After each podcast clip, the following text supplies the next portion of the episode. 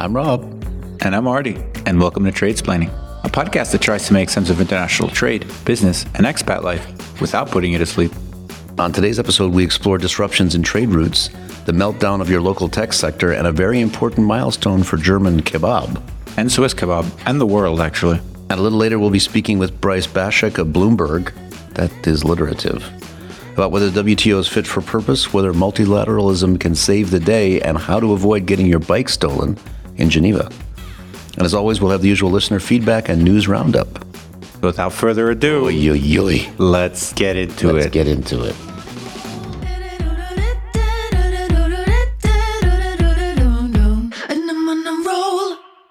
Welcome, everybody, to episode thirty-six, the atomic number of Krypton.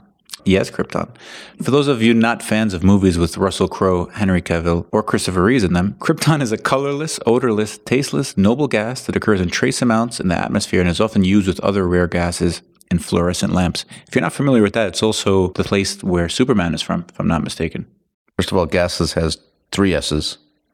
Okay, I didn't know that. And second of all, that's Christopher Reeve. Isn't it? God rest his soul. Reeves? Reeve? Rip. Rest in peace. Anyway, thirty-six really is the atomic number. Sorry, Artie, Artie, I need to interrupt you for a second. What else is new? I think we have the wrong idea about the podcast. As you know, we're still in kind of the pre-revenue part of our journey. We talk a lot about tech. So I know all too well. Yeah. But now I read some people are paying up to fifty thousand dollars to appear in podcasts. And we're letting these jokers like this Baschuk guy come on here for free. It's ridiculous. Uh, I may have forgotten to mention, Rob, that they are actually paying us. The money has just been coming into the uh, T S Bank account labeled the Artie Slush Fund. Artie Slush Fund, or A S F. But um, make sure I give you the, whatever the correct amount is that you're due. I think that now's the proper time to say, F you, pay me. It's a non. Also, that reminds me, rest in peace, Ray Liotta and Paul Sorvino. I think I'm realizing I'm getting older when the people I grew up with in movies are dropping like flies. I know Ray Liotta is not super fresh. It just it happened, what, a month or two ago? But I think it's important that we point that out. Also, weirdly enough, Pauly Sorvino got whacked not long after. And Olivia Newton. Olivia Newton-John. Her. She also passed away. She dropped. So rest in peace. I, I know you're, now I know what it's like to be you, basically, because all the people you grew up with started dying. And also the furniture starts falling apart around you. It's terrible. I, actually, it's weird that I have this much of affiliation with them because I was like, honey, Ray Liotta died. I can't believe it. She's like, who? Yeah, thank you, Suhaila. That's the reaction I should have had. But anyway. That's neither here nor there. That really is neither here nor there. I also need to make a correction from last episode. Yeah. I was able to get my Moonswatch, as I mentioned. The listeners yeah. will know. Uh, you remember, this is the plastic watch? Yeah, the bioceramic one that I'm currently wearing as Rob is uh, glaring at me menacingly. Yeah. Also, this was not because of my buddy Habib solely. I mentioned that last week, but rather his wife, Tita. So I need to mention this before she does beat me up. So it's important to note that it was Tita who actually got me this Moonswatch. Thanks to her. Thank I, you, Tita. It's no, a really great plastic watch. A bioceramic, but anyway. Maybe you can get him some maybe plastic rubber clogs and maybe some Mickey Mouse stuff. As long as they're bioceramic, I'll wear them. So shout out to Tita. All right, then. Let's get into this episode's What Went Wrong This Week segment. Do we still want to keep calling it What Went Wrong This Week? Some stuff did go wrong, I, I, so this week it should be fine. Because I feel like when I say it, you're looking at me funny. So yeah. I don't know if you don't want to tell me that it doesn't sound like there title. Could be a positive week. This isn't it. This isn't it. So this is not this, the week to remove fine. It. In any case, disruptions in global trade due to geopolitics and climate change, among other things, are in the news. Leaves us asking, what's next? So we're starting to see the effects of extreme weather patterns and climate change, not just on our T V these days, but also feeling them on our wallets. That is to say, we're seeing the economic effects of climate change. So the Rhine, which has been a pillar of German, Dutch, and Switzerland's economy, so that touches us profoundly, is set to become virtually impassable and stemming flows of diesel and coal, which, as we know, are important for our economies. So the continent's rivers and canals contribute roughly around eighty billion dollars to the region's economy as a mode of transport, which is a lot, in case you were wondering. The disruption to waterways are a challenge at the best of times, but this is also occurring during the same time as we're talking about recession within Europe, and then Russia's invasion of Ukraine, which is also fueling inflation by squeezing food and other supplies. So the situation is not great, I, I think, to put it mildly. It also, I should also mention, there's energy crisis in France and the U K also going on. Also mentioned, which is funny to me, is that Italy is also, the water is too low for, to water rice fields. And so they can't have pasta alla vongole. So that's that's also pretty serious. I don't know what you think, Rob. I thought pasta was made with wheat. The, the clams. Oh, the clams. Bongala is a clam. Why? Why do you? Where? Where do the clams go? They go to rice fields. I guess. Okay. See that? See why I'm confused? Where's the rice and pasta alla vongole? You see what I mean? I mean, I'm not a chef, but um, anyway. So I, I think I think it's really interesting. We, You're a salty chef. we saw, I don't. You're right. Clam. I don't like clams. Anyway. What do you think about it? Clams aside. We've read for many years these long-term strategic estimates of what could change, for instance, polar ice caps disappearing. So you could suddenly run a boat all the way over the top of the world or the bottom, and you could make uh, travel easier. Or just across if you're a flat earther. This other way. Yeah, exactly. Just keep going until you fall right off the edge. So we've heard about these things, but to see them happening. So now climate is changing where you can ship. And this is not the only thing that it's, you know, that, that's disrupting trade flow. There's old-fashioned disruptions of where you can put ships and trucks and stuff. During these Chinese exercises around Taiwan, thank you, Nancy Pelosi. Love her. They, the, the, the strait between Taiwan and, and main, mainland China was basically blocked to shipping. And I don't know what it is, thirty, forty percent or something of world trade goes through this. So it's incredibly disruptive, not only for a lot of different types of trade, but especially for trade related to tech, so chips, technology, devices, and so on. So I feel like we got two trends that are coming together. We've got the climate crisis, which is changing the way trade is going to be moving physically. And then we have this geopolitical nonsense, which is also blocking major trade routes and causing probably people to think, well, now we got to push our boats in a different direction. So I think we talk about trade in a kind of more paperwork conceptual way, but this is trade literally. Where do your boats and trucks go? Mm-hmm. And so it is having profound and even visible effects now, for sure. I think for me, it's straight up. Now, again, I want to preface this by saying I don't know if this is just because it's in the news and that's why it feels like it's more real, or maybe it's because I was literally baking the last yeah. two weeks, but it feels like we're living through these effects rather than just reading about what may come. And on top of that, we've talking about the economic hits that we may see. And then you add on top of that geopolitical issues, which we'll get to a bit later. I think it's really making for like a perfect storm of what should not be happening. And I don't think anybody really has a solution at this point, which is probably makes it even more alarming in a way. I guess we made a joke about Nancy Pelosi before, but I don't think that trip helped, but it did serve to highlight this issue that you're talking about, which is what happens if there is more than just simply geopolitical tensions, but something even more similar to what we're seeing in Ukraine right now. What happens to shipping through that, that strait? And I think this is something that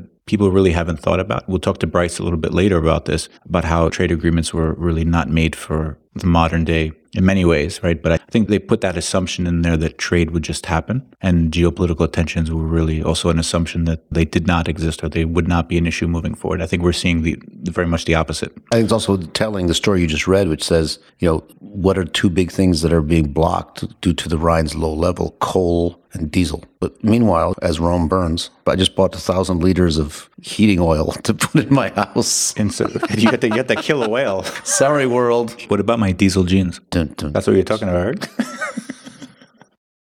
Anyway, we are also reaching an inflection point in the tech sector. So as you mentioned, the big companies are also suffering almost universally. So money is drying up. Japan's SoftBank has been in the news, taking staggering losses of up to like twenty-three billion dollars over the last quarter. And after almost literally begging startups to take their money during the pandemic, now people are having to either rework their thinking on picking the companies they choose to invest in a bit more judiciously or double down on what they're already doing. Going back to SoftBank, they've already had to sell stakes in the only bets they made that actually worked, and it's Alibaba and a couple of uh, Japanese telecoms.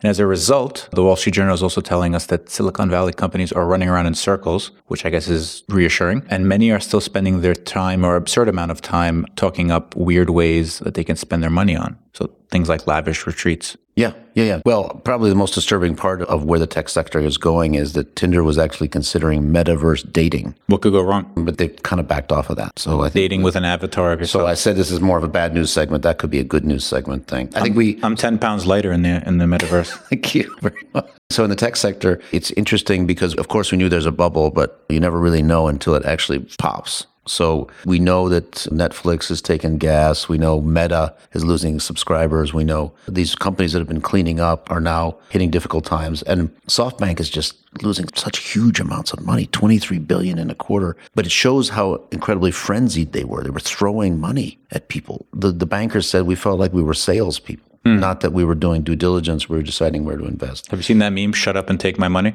Yeah. That's probably that's the like one. The logo of SoftBank. That's the one. So what So what comes out of it? I mean, it's going to be interesting to see which companies stick around. And again, when we've talked the last couple of weeks, maybe these companies are not as immune to competition as we thought. It's just cyclical. And even Amazon, as we said, overinvested. They're shutting warehouses. They look suddenly vulnerable. So let's see. It's also interesting to see what tech is looking at in different places. I think we see that tech is really now trying to figure out how to deliver your groceries in twenty-three minutes instead of twenty-seven minutes. twenty-four minutes or less. And I'm not sure.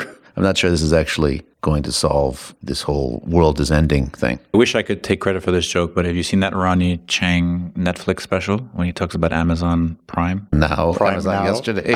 I want one pen in a box and I want it yesterday. But no, I think it, your point on it being cyclical is actually very much true. I mean, most of the companies we're talking about nowadays, the, the really big companies, the Amazons, the Facebooks of the world, they actually came out of downturns in the economy. So now is really where you see which who are the companies who oh, have merge. actually the best yeah. business plan. So Amazon came out of the dot-com crisis. Facebook, I think, started a little bit before oh seven, oh eight, but they, they came through it unscathed or even bigger. And now I think we'll see a bit of the same thing. And now you're going to see who can actually flow. Because I think it was quite difficult to not make money. Even I made money on Bitcoin. So that's what goes to show you that it's a low bar. Yeah, that, that is. Anyway, my investments are neither here nor there. Like most things I don't want to talk about. No, no, I like to keep an asset light model. That way I don't go through cycles. Emphasis on light. I don't go through cycles at all. We just spend every penny. You're keeping the economy afloat is what you're doing because it's demand driven. So uh, also, uh, speaking of tech, so chip production also seems to be up, as I think you predicted a couple of months ago, just in time. Not like the supply chains, for a slowdown in demand. So remember when we started talking about a massive shortage of microchips that was holding back production in many sectors, especially automotive? I think it was, I can't remember when we talked about it, but I know we did. Listeners, go back and listen. We don't mind the free listens. But now as production is picking up and the U S passes a law to bring in lots of public investment into the area, companies like Micron Technologies are saying that the market is actually heading for a downturn. This follows exactly the same pattern a lot of analysts had predicted during the time of high demand because of these long cycles that it takes to actually ramp up production of things like microchips, which we found are quite important. But on top of that, which you alluded to also in the beginning, there are these geopolitical situations all around the world. And we may be heading into a situation in which we need much more extra demand in this sort of fragmented market. It's highlighted by, for example, recently Taiwanese officials recently wanted to force Apple supplier Foxconn to unwind an eight hundred million dollars investment into a Chinese chip, com- chip company as Taipei seeks to sort of move itself closer to the U S. This is, I guess, a good example of what we've been talking about on, in terms of friendshoring or the move towards friendshoring going on and what, what that actually means and what it could look like. The problem with that is that analysts are saying it may be actually difficult to do so since so much of Foxconn is invested in mainland China, and it'll be much more difficult for them to divest from the company. So it may have the opposite effect of fortifying China's operations and microchips. So for me, I think it, we're playing a little bit of whack-a-mole. That's the best way I can describe it. I'm sure you have a much more erudite explanation, Rob. No, I think that Foxconn uh, the, will be fine because they've diversified into Wisconsin. Next door to you, because you're in Michigan. Yeah, that's great. Indiana. Right in the middle there. Same thing. Yeah, I think this is the kind of thing that happens. It takes years. It takes tens of billions of dollars. It takes an incredible amount of technology to ramp up production. And the U S just gets around now to voting legislation called CHIPS, which is meant to... No pun intended. To, to, to address competitiveness gaps vis-a-vis China. And it's always kind of fighting the last war, so that there's plenty of chips now. Demand goes down. Are we really going to install capacity that's somehow hugely subsidized in the U S? And you remember also the analysts have said, and they're right, we're not going to change the direction of travel here. Whatever production is supported by these kinds of subsidies in the U S is not going to be significant. So we're still depending on Taiwan, uh, Korea, and the East in general to develop these chips. So it's a story of when you hit these crises, what do you do? When does the effect actually cause a reaction for politicians to do something? Is it the right thing? And what's what eventually distortions is it going to cause? You know what's not winning? Domino's Pizza. So there, get the door. It's it's it, Domino's. It's not Domino's in Italy, at least. So the, their footprint in the home of pizza has proved to be short-lived, with Italians surprisingly favoring local restaurants over the American version. Who'd have thought? So the last of Domino's twenty-nine branches have closed after the company started operations in the country only seven years ago. But I, for one, I just want to know who in upper management in their fever dream thought that opening a Domino's pizza shop in Italy, of all places, was a good idea. Like, I would like to see the video or like the audio of that conversation. I love Domino's. You're biased. So good. Well, look, I think Italy was wrong. I mean, it's such a good food. I just know a trade war is incoming, so we have to stop importing something from Italy. How about we send all the Italians in Staten Island back as a recourse? Artie, just a quick note on that. They're not Italians. They're no, Americans. It, so it's not called Staten Italy? If you drop them into Italy, it's like taking somebody out of the zoo and putting them back into the, back into the vest. Like taking a zebra out of the Henry Vilas Zoo and putting it back in. Italians in New York would be shocked to know that gabagool is not a real thing and mozzarella is not called moots. Moots. It's not called moots. They call moots? No, it's not. Even down south? I, I try to explain it to them whenever I go back home, but to no avail. So this maybe is the solution we didn't know we needed. Hashtag free Domino's. Bryce Baschuk is a trade reporter from Bloomberg News. He hails from the Washington, D C area, is not Canadian, funnily enough, as somebody told me. He is American, so this this should go pretty well. You can find Bryce's work on Twitter at B Baschuk or on Bloomberg News, where he writes regularly. So, Bryce, thanks for joining us on the podcast. Listeners should know this is actually our first in-person interview, so we're really excited to have you on board. Why don't you start off by telling us a little bit about yourself? How did you end up in Geneva covering the trade beat? Thanks for having me on the podcast, and and it's really great to see you guys in person. I have to say, I love your podcast, and I'm happy to be here. So I'm a journalist with Bloomberg News. I've been doing, for the past you know, eight years, I've been writing about the W T O here from Geneva. I'm originally from Washington, D C. When I started in journalism, I was covering business and uh, telecommunications. So the switch from telecom to trade was, uh, well, harsh. Yeah. It was easy. It was easy. One very technical beat to another. That being said, I've, I've been privileged to be here in Geneva for some pretty epic times in the trade community, particularly at the W T O. And so what's it been like covering trade, an institution like W T O, in an environment that's made it such a polarizing topic? You alluded to this just now. How's it changed over your career? And is it a topic that you think or you've seen that garners more or less attention? Right. So when I arrived here in Geneva, it was twenty fourteen. It was the halcyon days of T T I P, T P P, and this broader shift towards a more global economy driven by the United States. That has obviously changed. Where we are now is a more polarized environment where the United States has taken a step back from trade leadership and focused on its domestic priorities and its most important trade agreements, namely NAFTA. The Trump administration obviously changed the game. Robert Lighthizer came in, said, you know, we are being ripped off. I'm sorry, we, America, is being ripped off by trade agreements that were signed, you know, in the post-Cold War era. They made sense at a time when America was celebrating its triumph over Soviet decline, and maybe it had ceded too much to economic integration at the expense of workers in Ohio, the Sun Belt, the Rust Belt. Do you so, think he had a point? I mean, so we, we of course panicked in Geneva. We were running around in circles, screaming, Trump bad, Lighthizer bad. Did he? Did they have a point? There's no doubt that the agreements that were signed on the multilateral level in nineteen ninety-five are no longer relevant to today's economy. None of them address the digital economy other than the e-commerce moratorium, which, by the way, almost failed two months ago. And just by the grace of Ngozi was it saved. Now, all these trade agreements that were signed in nineteen ninety-five don't address the emergence of the, the emergence of the digital economy. The largest companies in the world fall through the cracks of all these agreements. There's a, there's a telecom agreement, but that has to deal with Ma Bell way back mm. in the eighties and nineties. Great company.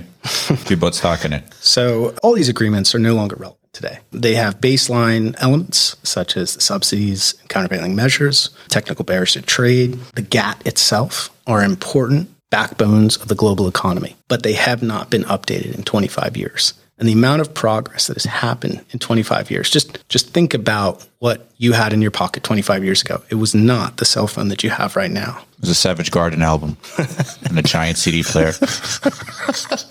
True story. I'm not proud of it, but it's true. We're, we're still in the Savage Garden era of trade. And it's time for a reboot. So as he wants to stand with you on the mountain. And so so we, of course, then jumped for joy when the W T O was able to actually have, have a success. In M C twelve recently, they've they've agreed to something. Do you think that's part of the reboot, or is it a pre-reboot reboot? So, I, I mean, I'd answer that question with another question. How do you define dis- success at the W T O? And, and that's really an important part of what we're talking about for the future multilateral trading system. Success, as as we're talking about it with M C twelve, the expectations were so low going into this ministerial. The expectations were basically if members, if one hundred sixty-four members, two of which were at war with each other, are unable to come to any agreement, then perhaps it's time for business to move on. And perhaps it's time for larger economies like the United States and E U to focus on different forums like the O E C D or create new forums, because the W T O, if it can't agree on baseline stuff like fisheries agreements, which have been discussed for twenty years, then maybe this isn't the forum. So in terms of defining success at M C twelve, yes, it was a success in that one hundred sixty-four members, again, including two at war with each other actively, were able to come to agreements on piecemeal conclusions that they're not going to change the world fundamentally. But you know what? It shows that governments are able to reach across the aisle and make compromises. I mean, you cover this beat and probably a lot different from other guests we've had on, but when you're talking to delegates from these countries, do they acknowledge these things that you're talking about? You know, the agreements are not really relevant for twenty twenty-two, since, you know, they're more relevant for a Savage Garden album back in the in the late nineties, the equivalent of that. It, it, do they acknowledge this and say, yes, we need to do better, or is it more of more of the same? Well, let's talk about the pressures that are going in the global economy right now. Supply constraints caused by the huge, massive demand from the United States as a, as a result of the pandemic. Talking about constrictions on key goods from Russia and Ukraine as a result of that war. You're talking about rising inflation. Talking about food crisis.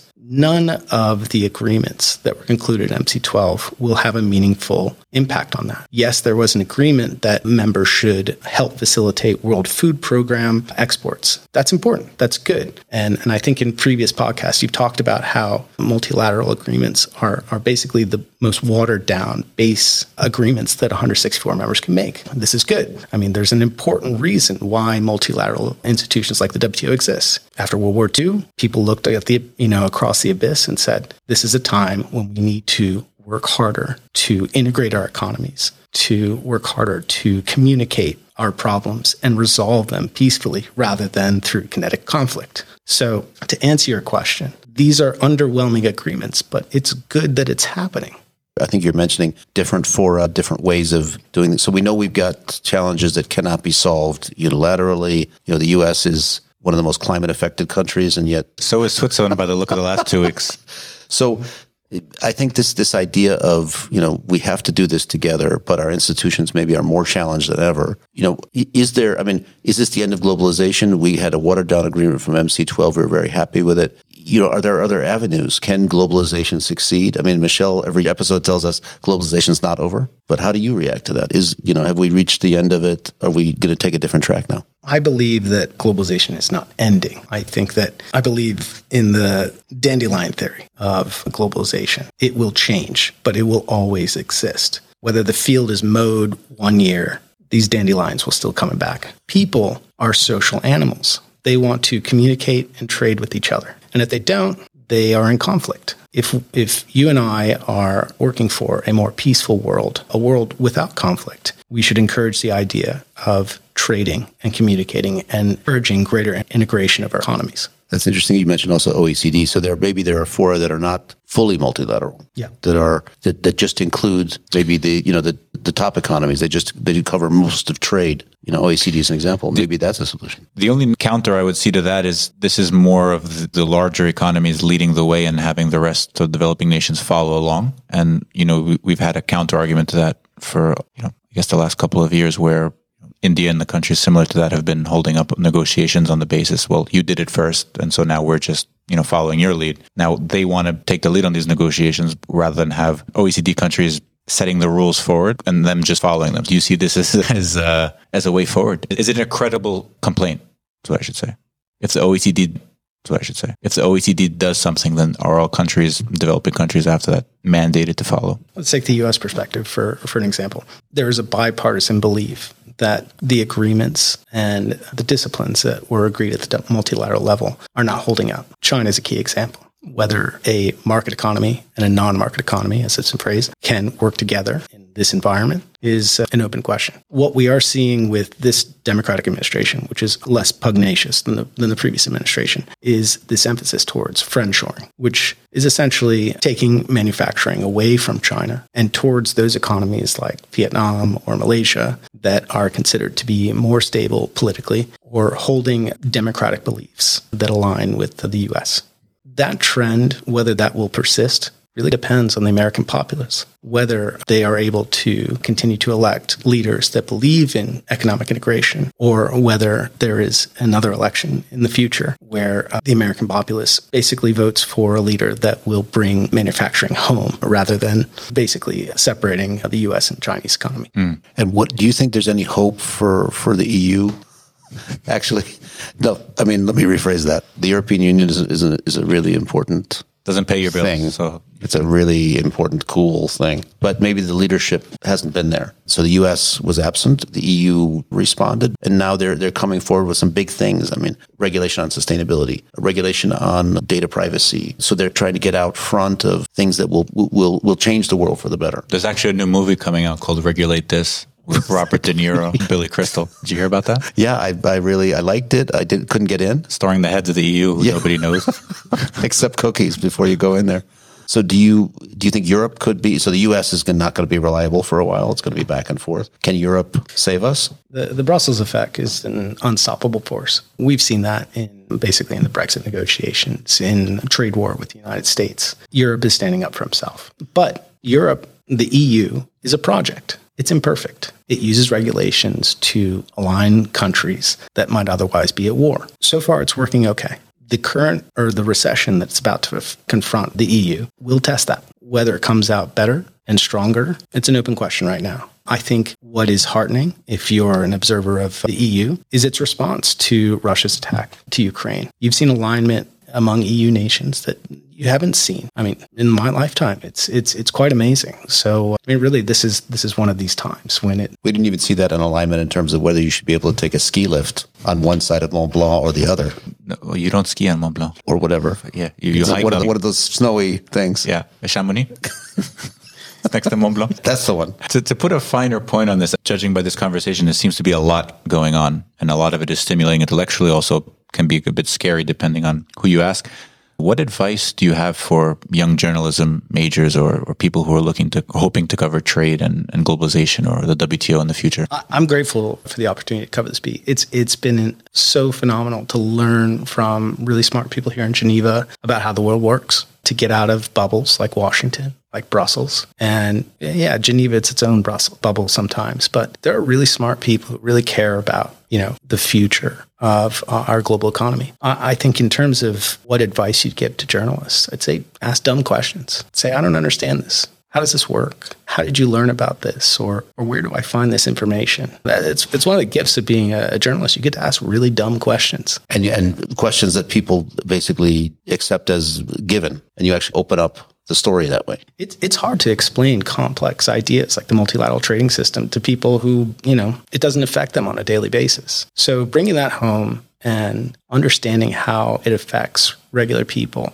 I think I think that's that's a really important message. And I, I hope there's more journalists out there who want to communicate the importance of global Geneva and the impact that it has on people's lives. I think we need more of you. Can, can we, we need more you? of you in this world? Okay, so Bryce, I think that brings us to the expat focus part of the interview. And as you are an American, this is doubly applicable for you. What can you tell us that you've learned about your home country, in this case, the U S? Also, I should add that somebody told me you were Canadian before we did this interview. I think it was just playing mind games with me because... Sometimes you can't tell. No, it's very difficult. You go out there and you can't tell. Eh?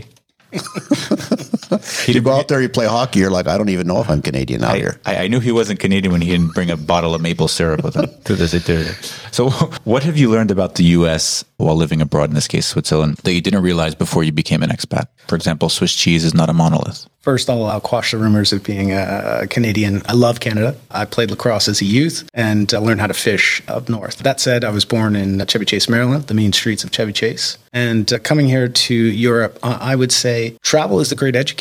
There are a lot of similarities between Geneva and D C. You can walk down the street and hear three or four different languages. You've got this centralized bureaucracy that, that runs the city. And you have all these organizations that, that spread out from it. In that way, it feels a little bit like home. But Geneva is a beautiful place. Europe is a beautiful place. I would say, to answer your question directly, the biggest thing I've difference I've learned is the amount of vacation time you get in Europe. yeah. It's, uh, it's it's it's pretty good. So one of the things we do here in Switzerland is steal bikes, especially in Geneva. Or just rob.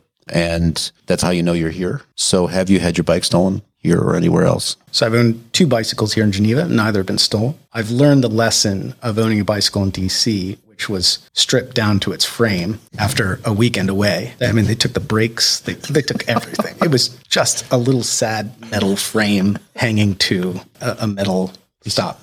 So what I've done here is basically bought a very inexpensive bike, yeah. which which in Switzerland is two hundred francs. It's still a lot. Yeah. And I bought it at the used bike sale. I strapped some duct tape around it and made it all muddy, and nobody wants to steal it, so it hasn't been stolen yet. So this is pretty important advice for those of you who are listening from Geneva or Washington. Yeah, that might take the wheels off anyway. That's certain. Yeah. Do they leave the seat on? No, everything. So uh, what's your favorite kebab place in Geneva? And before you say Al Amir, which we know it is, if it's not in Geneva, what is your guilty pleasure? So Parfum de Berpouze.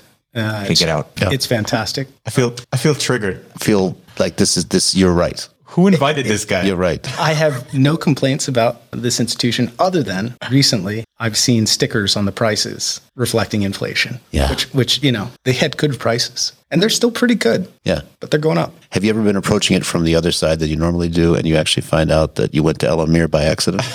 I have not. Okay. Do you ever do that at two a.m.? Because it sometimes gets confusing out there. I have children. I'm at bed at ten. Okay. Okay. Wink, he's winking okay, at folks. us. Okay, folks. He's winking okay, at us. Okay, folks. You heard it here. It goes to bed at ten. You can edit that, edit that in. We'll put four a.m.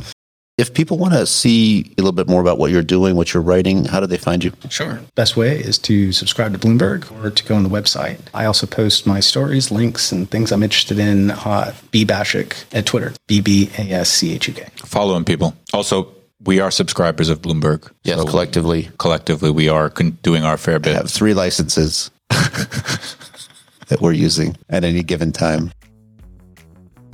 Excellent. Bryce, thanks for having having joined us. Uh, it's been a pleasure to have you on and to have you as our inaugural first live guest. It was a lot of fun. Thank you. Okay, Artie, that takes us to our next segment. This is uh, where we bring in Michelle on the end of Globalization Watch. So, Michelle, we ask you every one of our broadcasts, is globalization finally dead? Well, I have some news because globalization might indeed be over, or at least in terms of equality for streaming services. So just to give you a little bit of context, Disney is killing it in the streaming world. They just beat Netflix for streaming service with the most subscribers. So two hundred twenty-one million subscribers for the end of the year. But they're not really as hopeful as you would think. Actually, they kind of learned from Netflix's experience or kind of bad experience and are assuming that there's just no more subscribers to be gained. So you have to monetize them. And how do you monetize them? You have to add, well, ads. So yeah, much like Disney Parks, Disney Plus will have a bunch of different tiers and bundles priced completely differently, whether you want ads on Disney Plus, on Hulu, on E S P N, because Disney owns everything.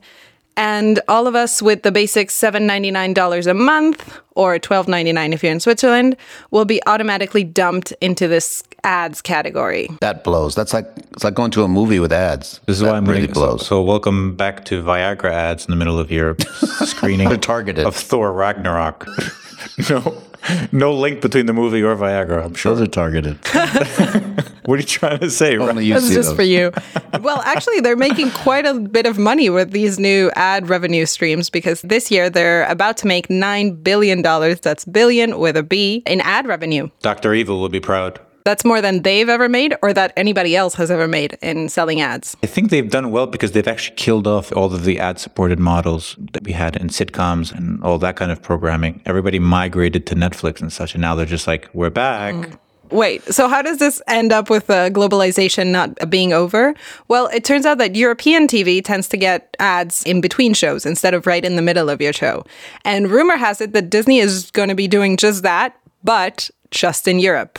So while the U S has to pay for Hulu, Dis- Disney, E S P N in a bundle with ads all over the place, we'll be here chilling with just one subscription to Disney Plus, which, as you know, here all of the Hulu shows go on Disney Plus, and just with pre-roll ads and potentially ads at the end, though I don't know if anybody would pay for those.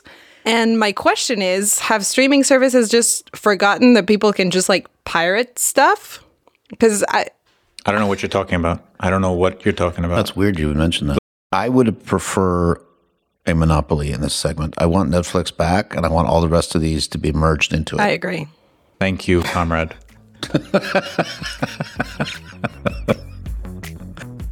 Well, thanks a lot, Michelle. That does it for our End of Globalization Watch. Stay tuned for next episode. That brings us to this week in local news. You wouldn't believe this was true unless you lived in Geneva or really anywhere else. So we got a couple of stories we wanted to keep people updated on. Obviously, this is one everybody's already aware of. It's a big one. Kebab turned fifty this week in Germany.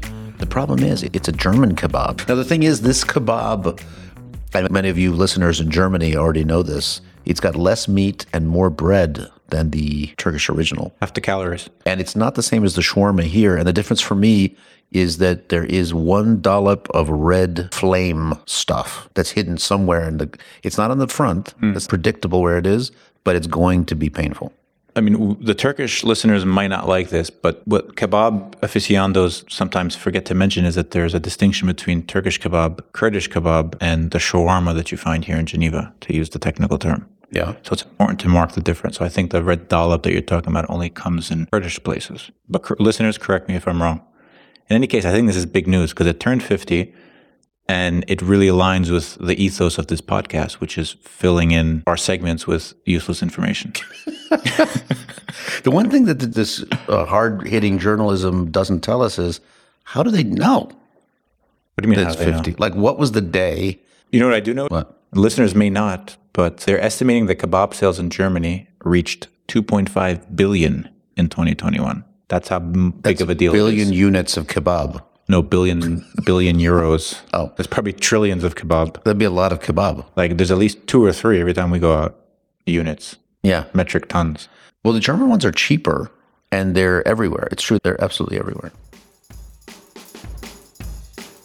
So they say it's important to know who your audience is. We want to know who our audience is. And so for that, we've got Michelle coming in now to let us know a little bit more about you, the listener. So top artists that our listeners are listening to are the Rolling Stones, number one, which is fine, I guess. Multi-generational. But then we go right back to young-ish with Kendrick Lamar. He's you the know. first guy that was married to a Kardashian on this list. I know this is verified because it's definitely not me. Or anybody we know. He was not married to a Kardashian. That was Lamar okay. Odom. Totally different uh, guy. Okay. He's not on the list. No, okay. Lamar Odom doesn't make music. He's a basketball player. With a drug Ooh. problem. Yeah, oh, okay. yeah, with a drug problem. Okay.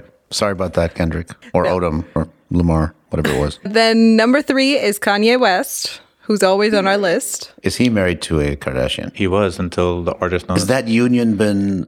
So the, yeah, where ruptured? have you been? It's twenty twenty-two. I knew they were on a little rocky is, ground. Is there a supply chain crisis of information? She had head? time to date a whole other guy and then dump him. Yeah, the king of Staten Island. My boy, Pete Davidson. Really? Yeah.